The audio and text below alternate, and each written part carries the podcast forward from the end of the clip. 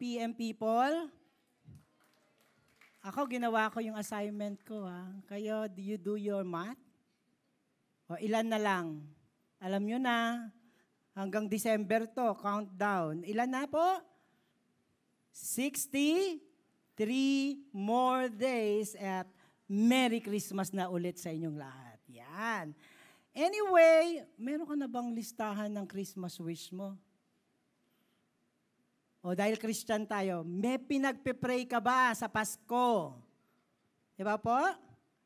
Yes, because it is part of our lives and faith to pray. In fact, hindi lang tayo ang nagpe-pray.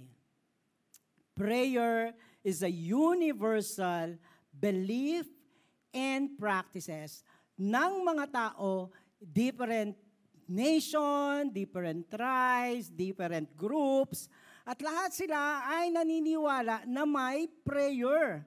At itong mga taong ito ay nagkakaisa sa panalangin pero nadidiffuse ang unity nila kumporme sa Diyos na tinatawagan nila.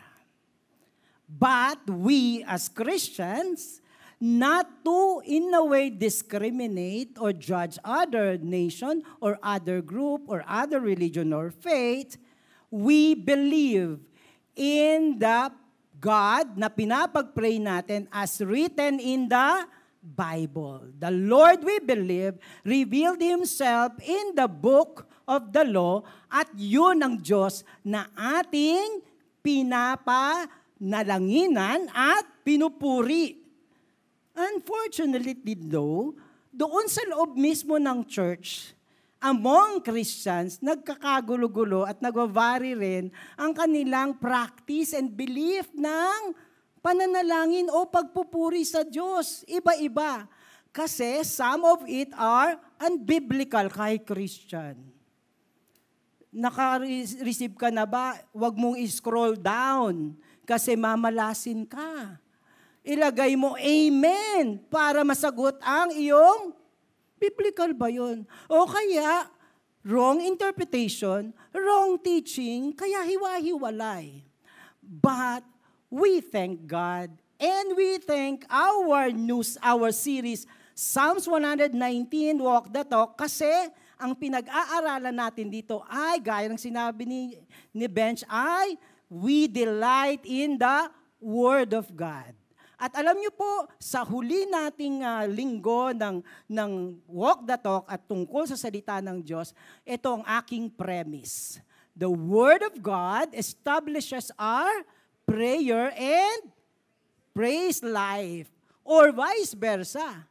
Ang prayer natin at ang ating praise life will establish also or hold and knowledge of the Word of God. Give and take. Word of God, prayer, praise, prayer, praise, and Word of God. Powerful premise. And I tell you, this last week of our Walk the Talk will surely establish our faith in prayer and in the Word of God. Let us all rise even as we read all together our text, Psalms 119. One, two, three, go!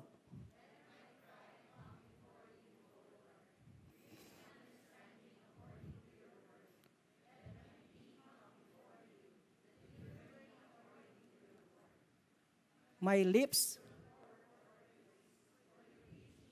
statures, my love.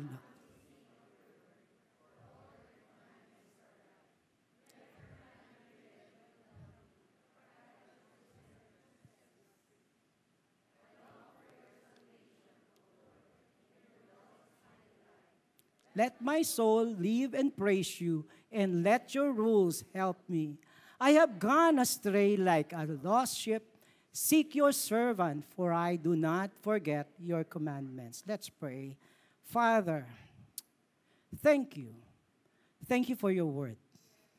And thank you for the privilege and the sacredness of prayer and praise. Lalo na, Lord, this afternoon, we will be putting them together And we just would like to thank you for the powerful effect of the teaching this afternoon. In the name of the Father, the Son, and the Holy Spirit. And we all say, Amen. You can be seated. Maraming marami pong salamat.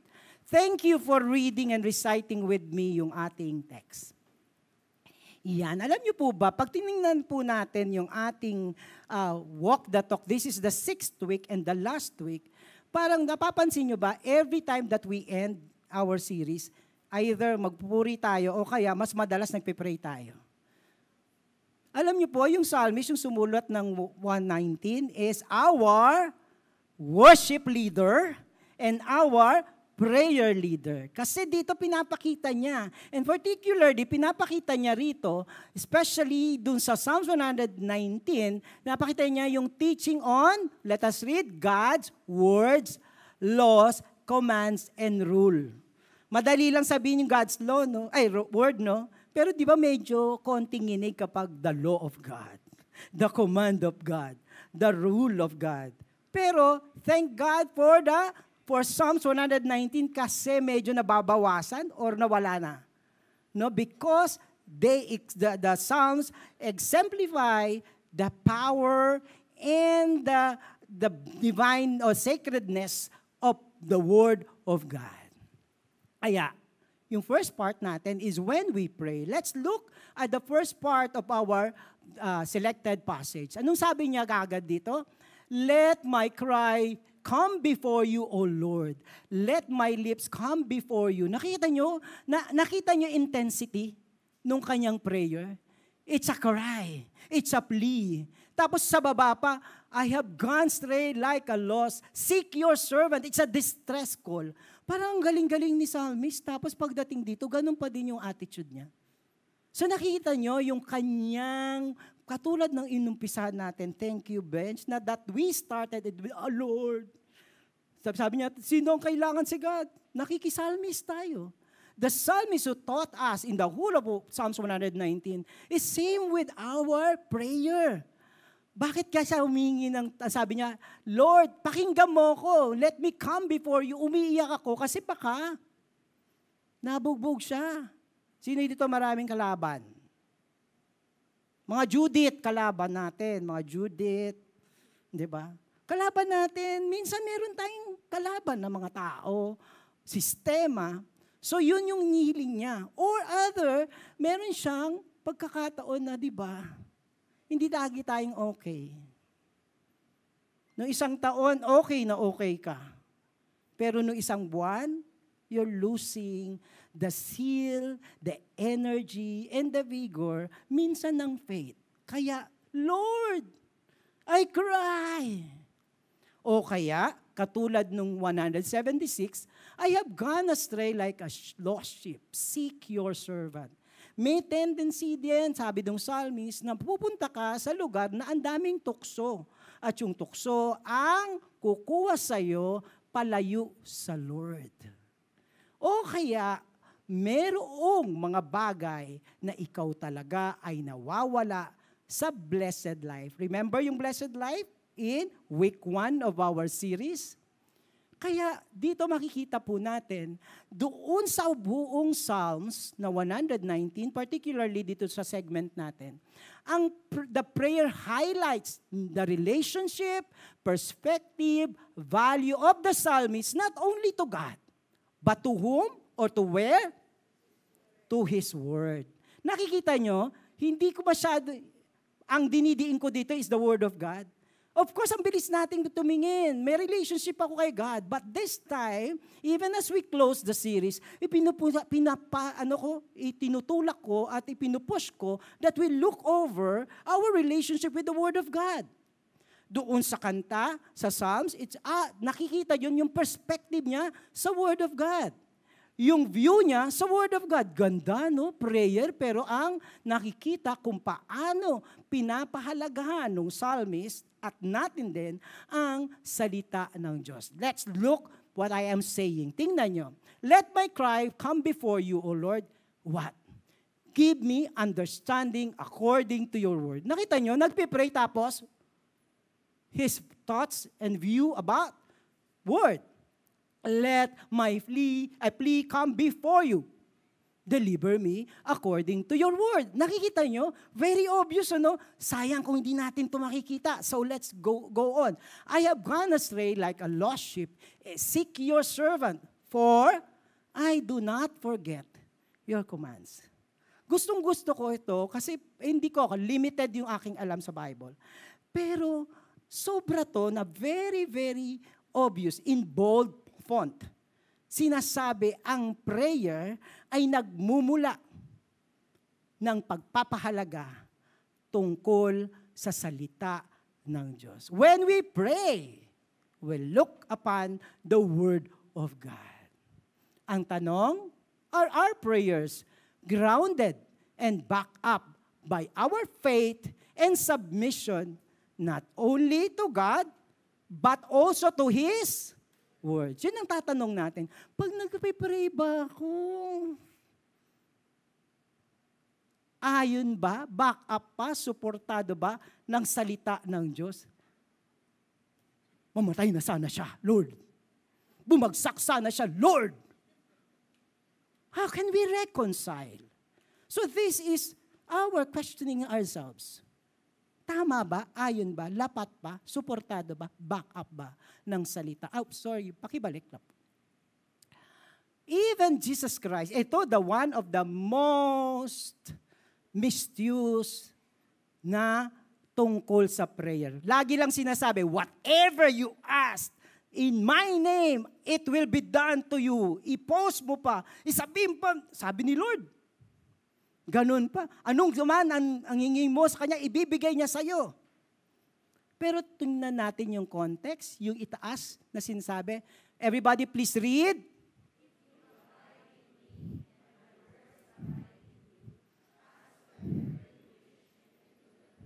Kita niyo po, It is in the same line Jesus Christ himself spoke about it and spoke that quote.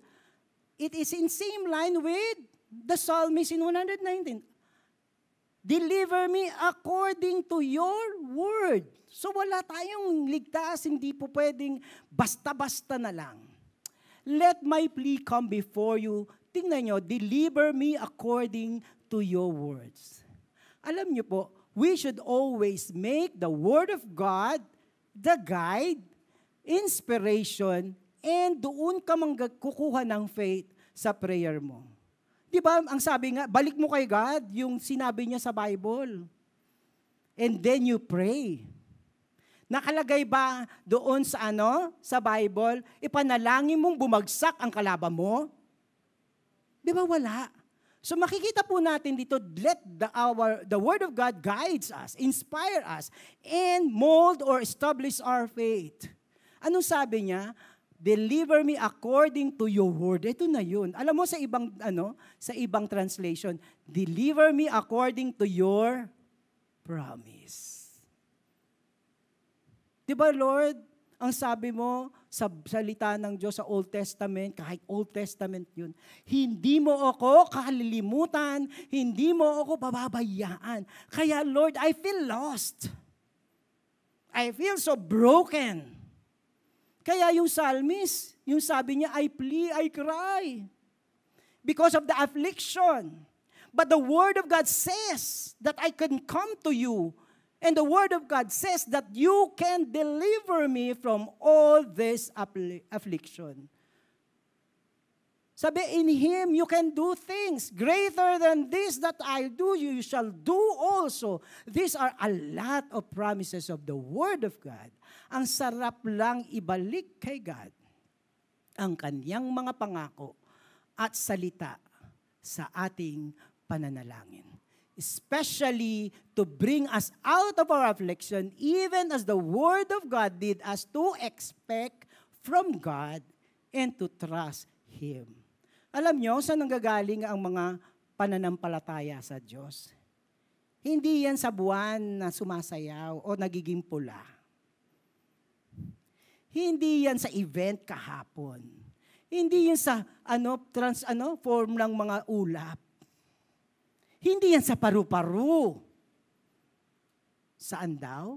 Sa salita ng Diyos. When with our affliction, makikita mo, Lord, ay tatanganan ko ito. The Lord has given us and revealed us so much of His uh, word and promises for us to be prayerful and to be delivered by God. Let me cry before you, O Lord.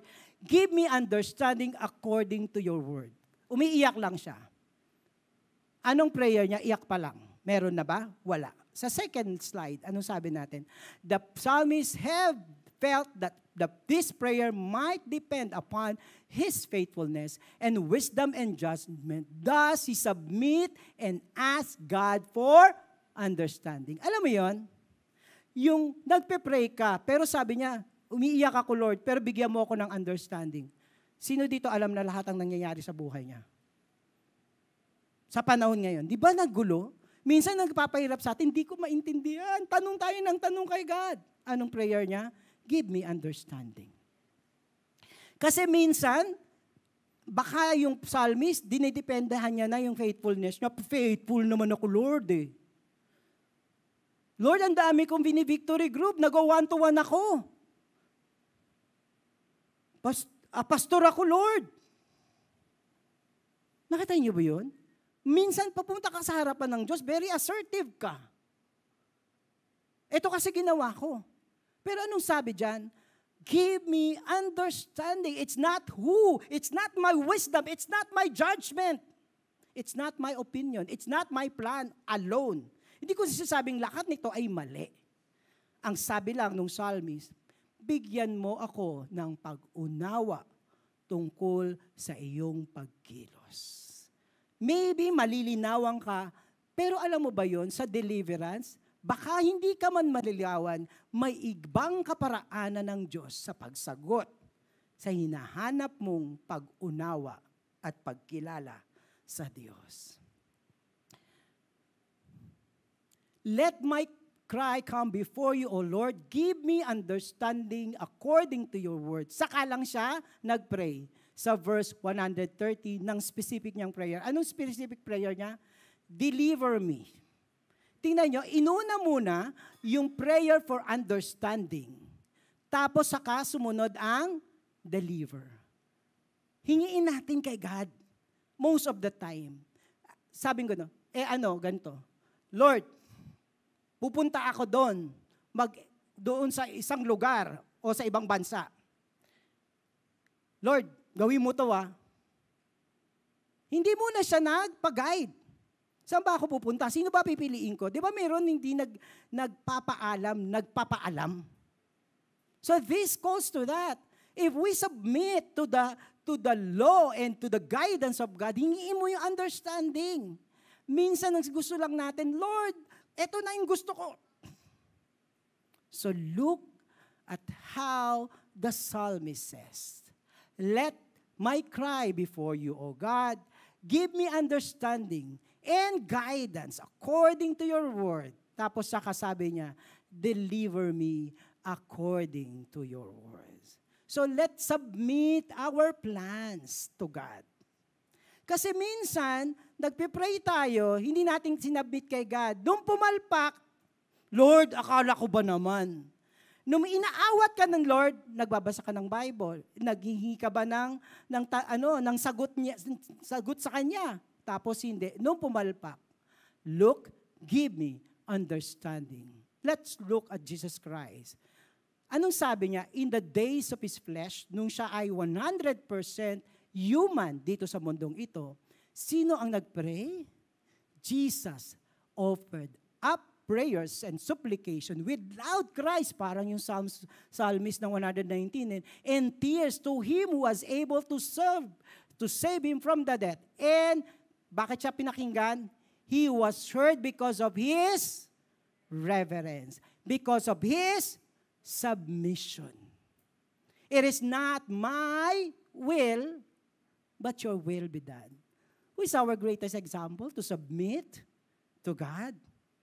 Jesus Christ. Ayaw na ni Jesus Christ kung kanya lang, as a human ha, ipapako ako sa krus, tatanganan ko mga kasalanan at karumihan ng buong mundo.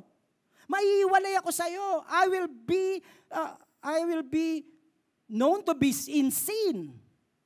Sabi niya, di ba, sa sobrang tindi nung agony at affliction ni Jesus Christ, for what he is about to experience, ano, pumutok daw parang ang sabi ng mga ibang, hindi to biblical ah, sabi ng ibang mga mediko, kaya daw nag-agas yung dugo, yung, yung pawis niya ay may dugo, pumuputok na daw yung veins because of the anguish. Pero anong sabi niya pa rin?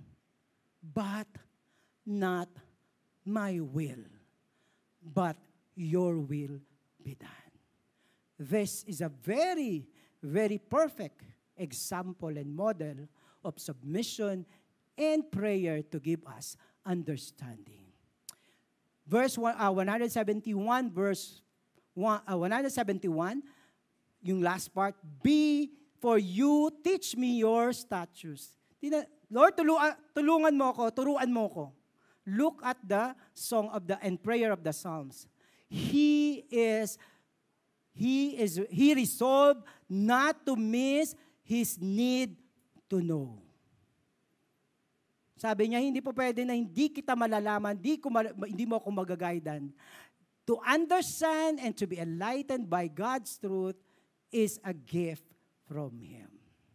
Ang dami nating inaalam, ang dami nating tinatanong, ang dami nating binabasa, lahat ng mga influencer, lahat ng mga nakapost, humiling ka ba na, Lord, what is about you? What is the word, your word saying, not what is the world is saying. Ang ganda, no? Yung psalmist, teach me your statutes. Ang sarap nun, if we have this delight and passion in the Word of God, it strengthens us. And further, sasabihin nga natin, it produces, kapag may submission at kapag inaaral natin kung sino ang Diyos, sino ang Diyos, paano natin sa makikilala? Again, it is written and revealed in the book of the law or the Bible.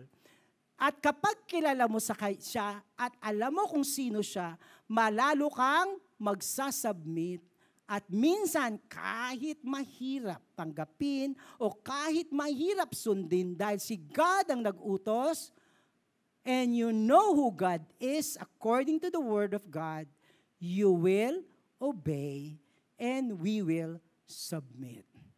The Lord, in answer to our frequently prayers, deliver us by making us wise. Alam niyo yun? Alam niyo yun, pag sumagot ang God, ang sinagot niya sa'yo, karunungan. Hindi lang basta kaalaman, karunungan. Kasi ang karunungan ay kaalaman na isinasagawa. Paano ka matatalino? Marur- magiging ma- matatag at pagkilala sa Diyos? Sa pamamagitan ng ano? Ng pastor mo? Konti. Ng victory group leader mo? Medyo. Paano natin higit na makikilala si God? Sa salita niya. Kaya victory group leaders, pastors, and myself, teach them to know God through the Word of God. Let them hunger. Let them thirst sa Word of God. Hindi yung parang sa'yo lang at aantayin ka nila para matuto. Kung hindi ikaw mismo, as you devote your time to read the Word of God, you become closer and closer to God. Ang bundok pag malayo, maliit. Pero ang salita ng Diyos na patuloy mong binabasa para kang naglalakbay palapit ng palapit ng palapit sa bundok at pagdating mo sa tapat ng bundok, ay, ang laki-laki pala niya. The same goes with knowing who God is through reading and devoting our time to the Word of God. Gaano ngayon ang laki ng Diyos as a mountain sa atin? Naku, pastor, hindi ko po makita. Nasaan ka ba? Eh, nasa norte, asa sa, nasa norte yung bundok, nasa south pa po ako. Take your time to read and love and delight the Word of God. Alam niyo po, nag-prepare ako ng production ng tech. Sabi ganun, di ba, kanina sa first part, I plea, I cry, Lord! Sabi niya. Alam niyo anong purpose niya? His purpose is also in praying is to praise God. His praise is a song of commitment to the Word of God. Alam niyo po, nag-pray siya na nag-pray, tapos gusto ko kasing mag-worship. At i-praise ka. Dahil sa iyong mga salita. When we praise God. Kanina, when we pray, and now, when we praise God. Tingnan nyo ngayon yung latter part ng ating Psalms 119. My lips will pour forth praise, for you teach me your statutes.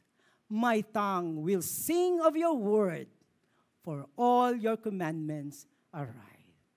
Napagpuri mo ba ang Diyos dahil sa kanyang mga salita? Nasiyaan ka ba nang marinig mo at maunawaan mo ang Diyos? Ang sarap kaya nun. Meron akong nakita eh. Kikiligin ka sa salita ng Diyos nung nag-devotion ka one morning. So, OA naman to kinikilig. Because you are worshiping God. Alam niyo yun, hinuhukay mo yung parang kayamanan. I've always been saying this illustration. Parang kayamanan ng salita ng Diyos. Let our all excitement and passion to other things na hindi ko sinasabing mali, be the same with God and with His Word. Tingnan niyo po. Saan siya? Ang nagtulak sa kanyang magpuri sa Diyos, teach me your word. Ano pa? Your commands are right. Lord, thank you for your word. Thank you for your law. It hurts me. But it liberates me. Thank you for your word. I was encouraged. Bakit ba pagkatapos ng ano ng ng preaching at maraming bagay, pag nag-worship kayo todo, wala pa naman nagbabago sa buls- laman ng bulsa nyo. Di ba? The Word of God is very active, developing our nearness, uh, the nearness of God. The Word of God is very effective, form, uh, forming faith against our affliction. Pag nag, nagbabato ka ng salita ng Diyos, as I am privileged to do, there is, there is this divine things that is happening in your heart. Minsan umiiyak pa nga kayo eh. Umiiyak pa tayo. Because the Word of God strikes our hearts. Di ba? Minsan nakukonvict, napapayuko. O hindi lahat ng yumuyuko, sinasabi ko, nakonvict ha. But this is how powerful. And sabi niya, the command is right. For the psalmist, the learning and understanding of God and His law is a source of joy and a reason to praise God.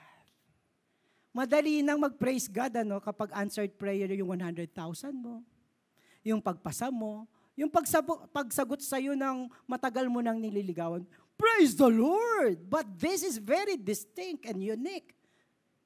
He's praising God for His statutes. Kasi alam niyo po, sa salita ng Diyos, fair. Ang mahirap sa salita ng Diyos, hindi mahirap. Ang powerless, sa salita ng Diyos, powerful. The Word of God is the Word of righteousness, fair, consistent, and eternal. Hindi ka ba mapapapuri sa ganong bagay? Our, our worship include our firm commitment, decision, and devotion to the Word of God. Sana, because tapos na natin yung Psalms 119, meron tayong pagkita na pag-iibang tingin sa salita ng Diyos. At mula dito, mabubuo ang ating commitment at devotion at desisyon na alamin at pahalagahan ang salita ng Diyos. Let's go back to the psalmist. Anong sabi niya? Let your hand be ready to my help, for I have chosen your precept. I have chosen your word. Pinili ko na I decided. Look at the strong words and decision and fairness on the part of the psalmist. I decide your word. Di ba madaming naglalabanan sa atin, sa isip natin? Pero sabi ng psalmist, sa kabila ng lahat ng lure at iba't ibang kulay sa paligid natin, ang pipiliin ko pa rin ay ang salita ng Diyos. I long for your salvation, O Lord, and your law is my, anong, anong term na ginamit? Your law is my, alagyan natin ng, ng laman, ng meaning ng word, yung pagsabi natin. Your law is my, oh, di ba? Kagad iba na. Ang sarap nun. Wow! Spaghetti! Pastor Ray, luma na yan, spaghetti lagi. Oh, the Vikings! Delight! Uy, ayan na, dadating na sila. Nagdumating na sila, di ba? Nag, yung ano, yung paborito ni Luan. Hindi siya nakapanood. Pero it, nakita nyo na ba, pag may, yung, yung ano mo, yung K-pop mo, tapos na, ah, sumisigaw ka. Delight tawag dun.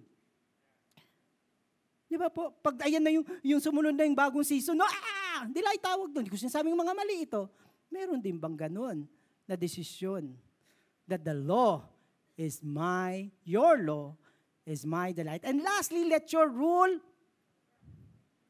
ibig sabihin, yung batas mo ang magiging batas ng aking buhay. So magsas, magsasubmit ako dyan. Alam nyo, I've been reading quite a lot, mga mga post, mga ganyan, may caption na magano. Sabi ko, kanya-kanya, no? Asan kaya yung rule ni God? Ang nakakainis, gagamitin yung salita ng Diyos para sa bias opinion. Let the rule of God be the rule of God. Tingnan nyo, yung rule of God, yung presence of God is His what? Help. Is His what? Salvation. Hindi naman nawawala yung pagpapala ng Diyos sa pamamagitan ng kanyang salita. As we love the Word of God. And finally, let's go back from the beginning. Here is a psalmist. Ang galing-galing ng buong chapter ng 119. Pero palagi, as in the past weeks, lagi siyang sumusob-sob kay God. Humihiling sa Diyos. Ang sabi niya, I have gone astray like a lost sheep. Seek your servant, for I do not forget your commandments. Hindi ko alam anong sitwasyon ng psalmist. Kaya humihiling siya.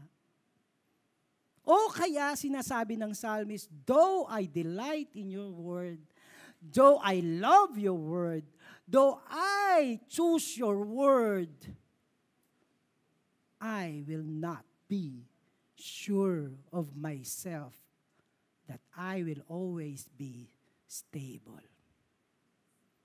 And in this part, at the end of the Psalms sa chapter, pumunta pa rin siya sa Diyos.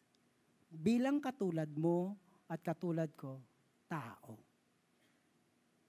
Pwedeng mapamali. Pwedeng mag-unstray. Pwedeng maging lost. Or kahit ngayon okay ka, attitude of the psalmist still beg, kumakapit pa rin kay God. Kahit parang ang strong-strong. Or in this case, 176. Yung psalmist, sinasabi niya, Lord, I'm so broken. I'm so wounded and in pain. Pero wala akong pupuntahan. Ang maganda dito. Wala akong pupuntahan. Nung tinanong ni Jesus Christ, iniwanan siya sa John 666, 66, 666 ng mga disciples niya. Nung tinalikuran, sabi niya dun sa mga kina Peter, kayo ba? Iiwanan niyo na rin ba ako? There is no life to go There is no God to go than you. The same thing with the psalmist. Whatever our situation is, we will just pray. Lord, seek your servant. Lord, I will still hold on to your commandments.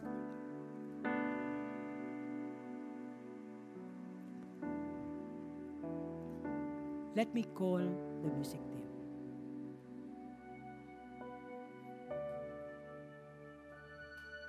The Lord has prepared us even before the sa beginning that this is the time to just be in the presence of God, right? Either you would like to confirm to God our trust and our submission to Him and to His Word. Or rather, at this point in time, Lord, I'll be true to you. I need you. Whatever. Kasabay nyo, yuyuko ako kay God at ihilingin ang kanyang pag-iakap at kalakasan. Sa mahirap, magulo, mabigat na buhay. That's power. Hayaan nyo, nakaupo lang kayo. And let our music team just help us out to have this precious time alone with our God. Upo lang po kayo. Take your time to be alone.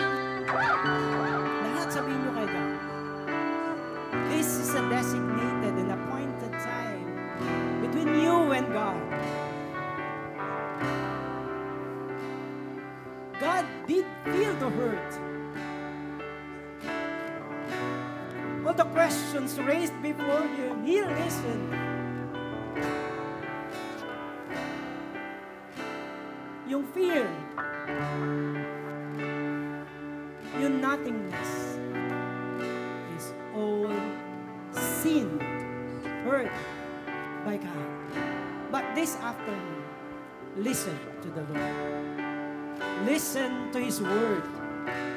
Take in your heart. May binibigay na salita si God for you. For your specific need and situation, God is telling you, nakikipag-usap ang Diyos sa inyo sa hapong ito. Maalala mo to. Kukunin mo sa nag, na, nagdaan na preaching, sa devotion mo, sa sinabi sa iyo. But the Lord is talking to you right now in this place, this very hour. Just keep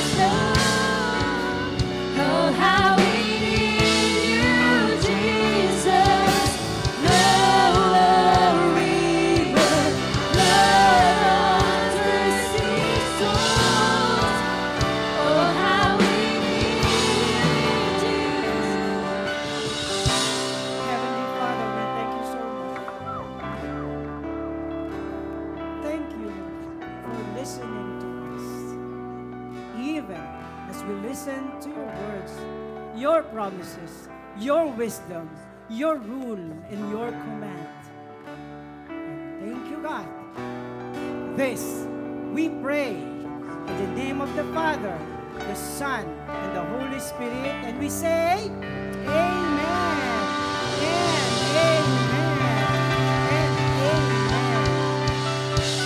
I think this call for a celebration. This calls for a celebration. Let's worship God and praise Him continuously.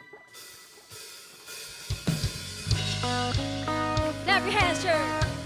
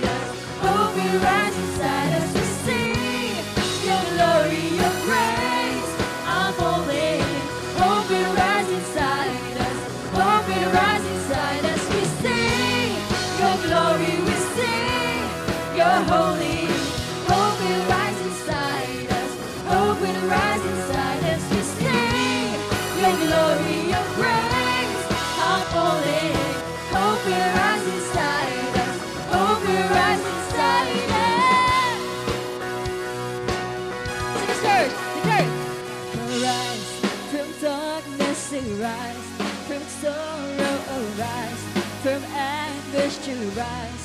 Arise, arise from darkness, arise from sorrow, arise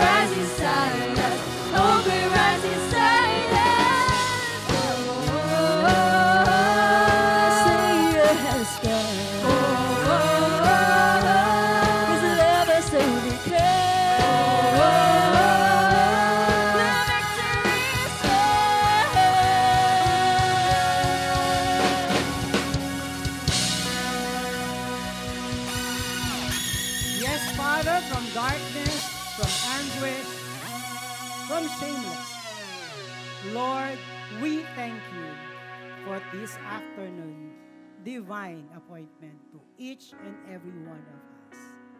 Paunin niyo ang pagpapala at kalakasan at mga pangako at salita ng Panginoon. God is embracing you all. Kung pwede lang, we'll stay here together with God's presence. Pero ang sabi ni God, kasama ko silang uuwi. Kasama nila akong iuwi sa kanilang bahay at buhay. In the name of the Father, the Son, and the Holy Spirit, and we say, Amen. Magandang magandang hapon po sa inyong lahat. Purihin ang Diyos. We'll see each other next Sunday. Last Sunday of October. Gawin nyo yung assignment nyo ha. Magka-countdown ulit tayo. Magandang magandang hapon po ulit sa inyo.